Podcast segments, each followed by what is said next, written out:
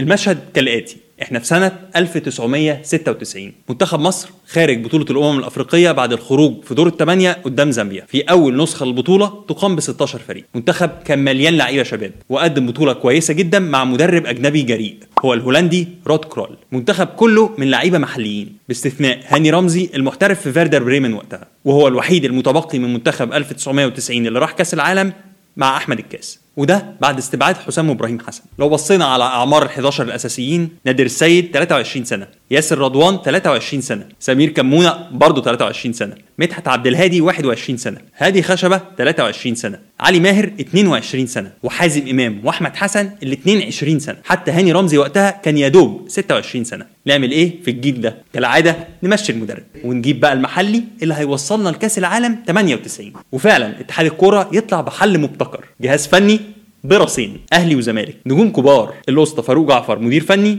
والكابتن بيبو مدير إداري. أنا عارف طولت عليكم في المقدمة بس الفرشة دي مهمة جدا للي جاي. النهارده هنتكلم عن منتخب مصر 98 ممكن يكون أغلبكم شافوا بس جايبين كواليس ومعلومات ممتعة وجديدة. قبل ما نبتدي ما تنسوش تعملوا لنا like و share و subscribe. إحنا موجودين على يوتيوب وفيسبوك وجميع قنوات البودكاست.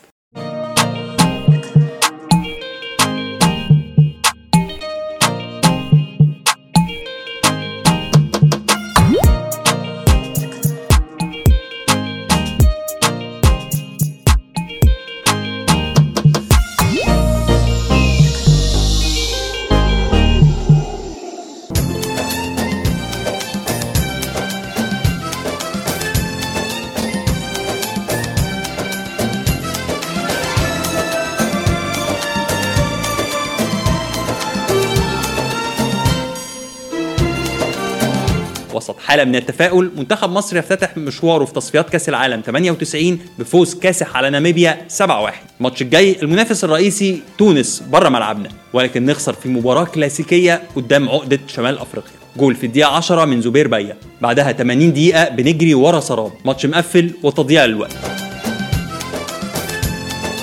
بس مش مشكلة. نعوض في اللي جاي. هوب تاني قلم على طول. خسارة من ليبيريا خارج الأرض. 1-0 خلاص ملناش حل غير ان نكسب اللي باقي. comeback قدام ناميبيا في آخر دقيقة نكسب 3-2 بس بعدها نتعادل مع تونس في القاهرة ونخسر فرصتنا في التأهل لكأس العالم. مش مشكلة هنذاكر ونكسب اللي جاي. كأس الأمم الأفريقية في بوركينا فاسو. بس منتخب مصر يفشل في الفوز في أول أربع مباريات ليه من أصل ستة. تعادل مع المغرب في القاهرة والسنغال وإثيوبيا بره ملعبنا. وخسارة معتادة من المغرب في المغرب برضه 1-0 مفيش غير راجل واحد بس اللي بنلجأ له في المواقف دي محمود الجوهري.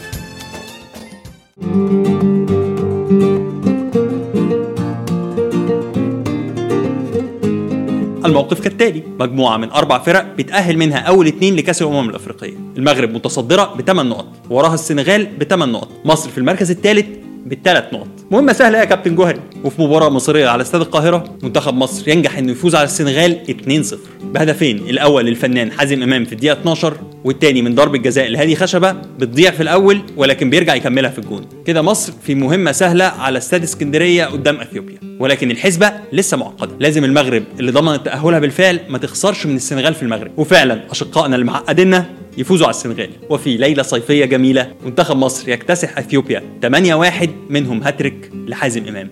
حازم إمام بسرعة لياسر ريان. ماشي ياسر؟ بالعرض بالعرض يا ياسر بالعرض.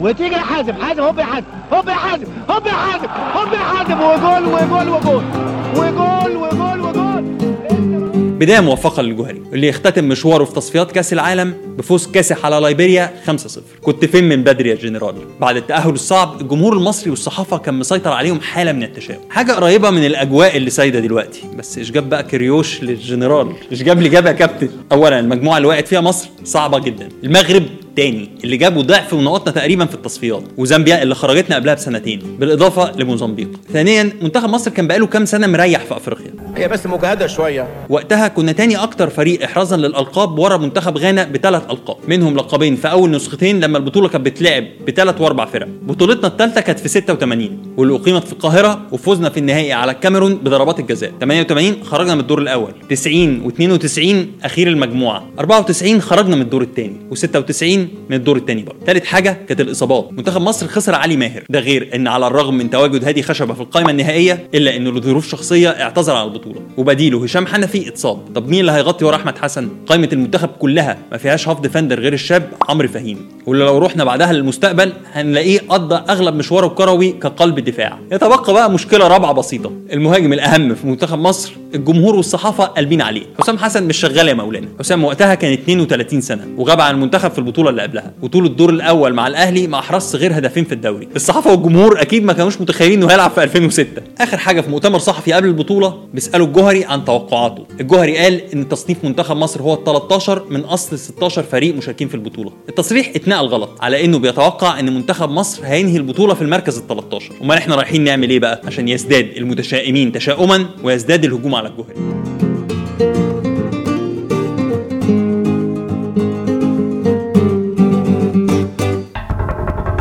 حان الآن موعد بطولة الأمم الأفريقية لسنة 98 أول نسخة فعليا تقام ب 16 فريق. نسخة 96 في جنوب أفريقيا كان مقرر لها إنها تقام ب 16 فريق. بس نيجيريا انسحبت بعد التأهل لخلافات سياسية مع جنوب أفريقيا. وفي رابع أيام البطولة يفتتح المنتخب المصري مشواره. ويبدأ أمام أضعف فرق المجموعة موزمبيق. حتى اللحظة دي مفيش منتخب عربي حقق أي انتصار في البطولة. الجزائر خسرت أمام غينيا. تونس خسرت أمام غانا. وزامبيا سجلت هدف التعادل أمام المغرب قبل نهاية المباراة بثلاث دقائق الجوهري يجد ضالته في هاني رمزي عشان يقوم بدور هادي خشبة. وفي الفترة دي منتخب مصر كان بيلعب بليبرو ورا قلبي الدفاع مع خط وسط مدافع صريح مع وجود أظهرة طائرة. عشان يخش بتشكيل مكون من في حراسه المرمى نادر السيد سمير كمونة ليبرو مدحت عبد الهادي ومحمد يوسف قلبي الدفاع ياسر رضوان ظهير أيمن محمد عمارة ظهير أيسر. وفي النص هاني رمزي وجنبه أقرب للرقم 8 أحمد حسن الدينامو. مع جناحين حريفة عبد الستار صبري وحازم إمام. تحت مهاجم صريح حسام حسن. وال new look الجديد وقتها وهو حلقة على الزيرو. الحلقة اللي بقت ماركة مسجلة باسمه بعد البطولة. المباراة الأولى السيناريو بتاعها ما كانش فيه صعوبة. منتخب مصر نزل ضاغط من الأول. ونجح حسام إن هو يسجل الهدف الأول ووراه الهدف الثاني.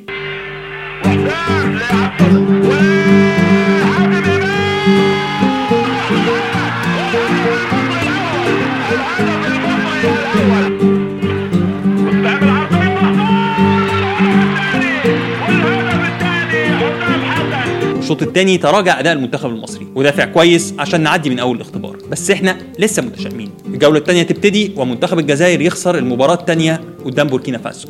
عشان يبقى أول منتخب يودع البطولة رسميا. دلوقتي جه الدور على الاختبار الحقيقي. منتخب زامبيا المرعب وصيف بطولة 94 وصاحب المركز الثالث في 96 الجوهري قرر ينزل بنفس تشكيلة المباراة الأولى ويقفل كويس لأنه دارس المنتخب الزامبي وعارف خطورته لو دخلت معاه في سباق سرعة وفعلا الخطة بتنجح.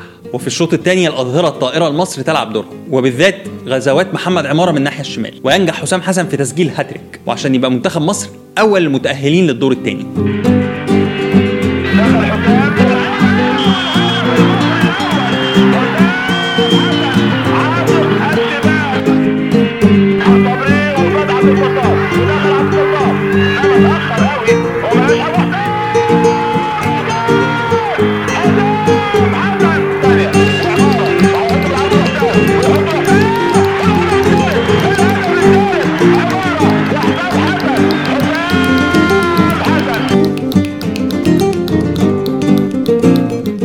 بقينا شوية متفائلين. الصحافة المصرية ترفع سقف الطموحات. منتخب مصر مقنع جدا. صلابة دفاعية واضحة وتألق لجميع العناصر. وحسام حسن هداف البطولة بخمس أهداف. مش مهم المغرب بقى بس إحنا عاوزين صدارة المجموعة. الكاميرون وبوركينا فاسو يتأهلوا المجموعه الأولى. تونس تقلب وضعها وتصدر المجموعة الثانية. المجموعة الثالثة المتأهل منها هو اللي هيقابل المنتخب المصري. الكوتيفوار تتصدر بهجوم عنيف. أحرزوا 10 أهداف في ثلاث ماتشات بس في نفس الوقت استقبلوا خمسة. ووراهم جنوب أفريقيا حامل اللقب. اللي في آخر مباراة ليها في المجموعة يظهر عندهم منافس على لقب الهداف. مهاجم اياكس الشاب باني ماكارثي بعد ما سجل super hat-trick في ناميبيا. كده مصر تتصدر تلعب جنوب أفريقيا. تتأهل تاني تقابل الكوتيفوار المغرب يدخل قدام مصر بالتشكيلة الأساسية لأن الخسارة ممكن تخرجه من البطولة. على الناحية الثانية الجوهري يعمل ثلاث تغييرات في فريقه. الليبرو سمير كمونه يلعب مكانه سامي الشيشيني. عبد الظاهر السقا يلعب مكان محمد يوسف. وفي نص الملعب أحمد حسن يريح لصالح لاعب الزمالك طارق مصطفى. الفريقين ينزلوا الماتش بحذر شديد كالعادة. ومع نهاية الشوط الأول مدحت عبد الهادي يطرد عشان الماتش تتقلب كفته لصالح المغرب. وفي الشوط الثاني هدف مصطفى حجي الشهير. عشان نرجع نتشائم تاني.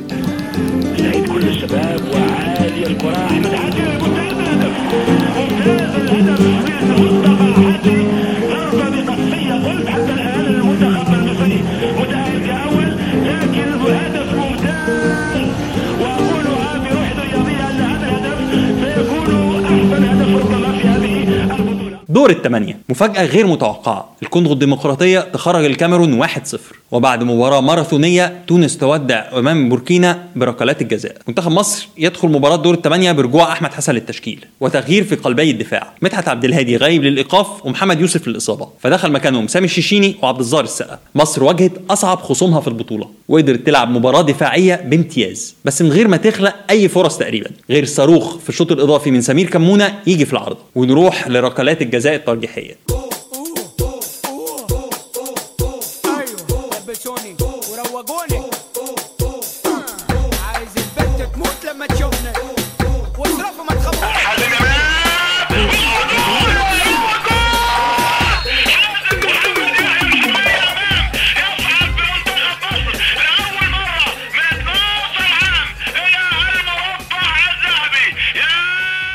آخر مباراة في دور الثمانيه جنوب أفريقيا بتكسب المغرب 2-1 في مباراة بيسجل فيها بني مكارثي تاني عشان يتساوى مع حسام حسن كهداف البطوله وبكده كل الفرق اللي صعدوا كتواني مجموعاتهم يفوزوا على جميع متصدري المجموعات.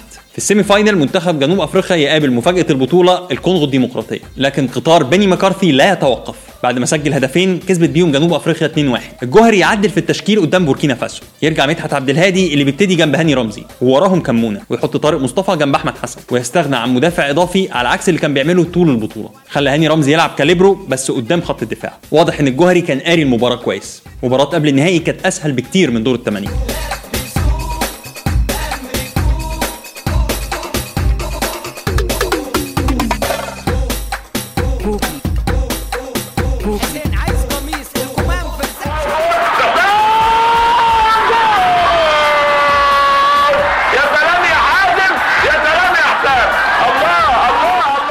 وبكده حسام حسن يتساوى في صراع الهدافين مع مكارثي بسبع أهداف لكل واحد فيهم. بس قبل ما نروح للنهائي خلينا نستعرض فريق البطولة. في حراسة المرمى مفيش غيره نادر السيد اللي ما استقبلش ولا هدف غير تحفة مصطفى حجي.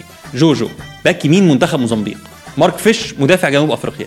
العملاق نور الدين نايبت مدافع المنتخب المغربي. ال back الشمال محمد عمارة. وسط الملعب تشارلز أكونور من غانا. حسان القبسي من تونس. جويل من كوتيفوار. ديدي إيكانزا من الكونغو. وقدام باني مكارثي وحسام حسن. السؤال المحير هنا. الأخ جوجو مدافع موزمبيق إيه واسطته في الاتحاد الأفريقي؟ عشان يدخل فريق البطولة وفرقته ما سجلتش غير هدف واحد وخسروا ماتشاتهم كلها واستقبلوا 8 أهداف. نروح لمباراة الثالث والرابع واللي كانت درامية وغريبة جدا. الكونغو تسجل ثلاث أهداف ورا بعض في آخر ثلاث دقائق في المباراة عشان ترجع في النتيجة من 4-1 وتتعادل 4-4 وبعدها تتفوق في ضربات الترجيح على بوركينا فاسو عشان تفوز بالمركز الثالث. نروح بقى للمباراة النهائية. نادر السيد سمير كمونة مدحت عبد الهادي محمد عمارة وحسام حسن. احتياطي منتخب مصر النهارده عصام الحضري محمد يوسف. حامل لقب جنوب أفريقيا واللي في طريقه للنهائي ما خسرش ولا مباراة. ومن سنتين على أرضه اكتسح كل اللي قابلهم ما عدا خسارة وحيدة في دور المجموعات. والمفارقة هنا إنها كانت من المنتخب المصري بهدف لأحمد الكاس. منتخب جنوب أفريقيا فيه محترفين ياما منهم في البريمير ليج مارك فيش من بولتون ولوكاس راديبي مع ليدز والناشئ اللي بيلعب في مانشستر يونايتد كوينتن فورتشن. طبعا بجانب المتألق باني مكارثي على الناحية الثانية منتخب مصر منتخب رخم بلغة الكورة صلابة دفاعية حارس مرمى في فورمة عالية جدا مهاجم قناص بيسجل اللي يجي في سكته. بس أهم حاجة كانت الجماعية. السؤال هنا مين اللي يكسب؟ والله أحمد حسن ما اداناش فرصة وحصل اللي أي فريق رخم بيحبه. جون في أول خمس دقائق أحمد حسن حسن حسن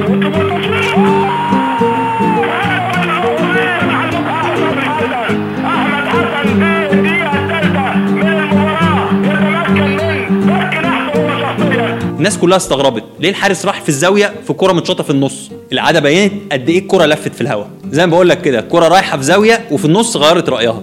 ودخلت في نص الجون. كرة حيرت علماء الفيزياء. البعض فسرها إن وهي في السكة خبطت في مدافع جنوب أفريقيا فغيرت اتجاهها. بس هي مش واضحة قوي. بس الغريب فعلا إن الصقر كرر النوع ده من التسديدات على مدار مشواره الكروي. في ظاهرة تعرف بشوطة أحمد حسن. راحت لأحمد حسن وبيشوط كده بالجزمة الكهربائية بتاعته. منتخب مصر اتقدم 1-0 وكان واضح الدربكة على المنتخب الجنوب أفريقي. ويا عيني مفيش بعدها على طول في الدقيقة 12 فاول متطرف على حدود المنطقة. جملة من إخراج الجنرال محمود الجوهري. هاني رمزي يلعبها بسرعة لحسام حسن اللي بيباصيها من ورا الحيطة. واللي بيظهر منها فجأة طارق مصطفى ويحطها في البعيدة. عشان مصر تتقدم 2-0 بعد 12 دقيقة بس. الجملة التكتيكية اللي اتنفذت اختيرت كأفضل فاول لسنة 98 من قناة اليورو سبورت. تكتيكيا منتخب مصر ركب الماتش. الشوط الأول كان ممكن يخلص 4 5 عادي بس إحنا اكتفينا بالجونين. وحسام حسن كان هيتجنن عشان كان نفسه في جون في النهائي يفض بيه الشراكة مع بني مكارتي ويبقى هو هداف البطولة. في الشوط الثاني منتخب مصر هدى اللعب تماما لغاية لما خلصت المباراة عشان تتوج مصر بواحدة من أغلى بطولاتها الأفريقية.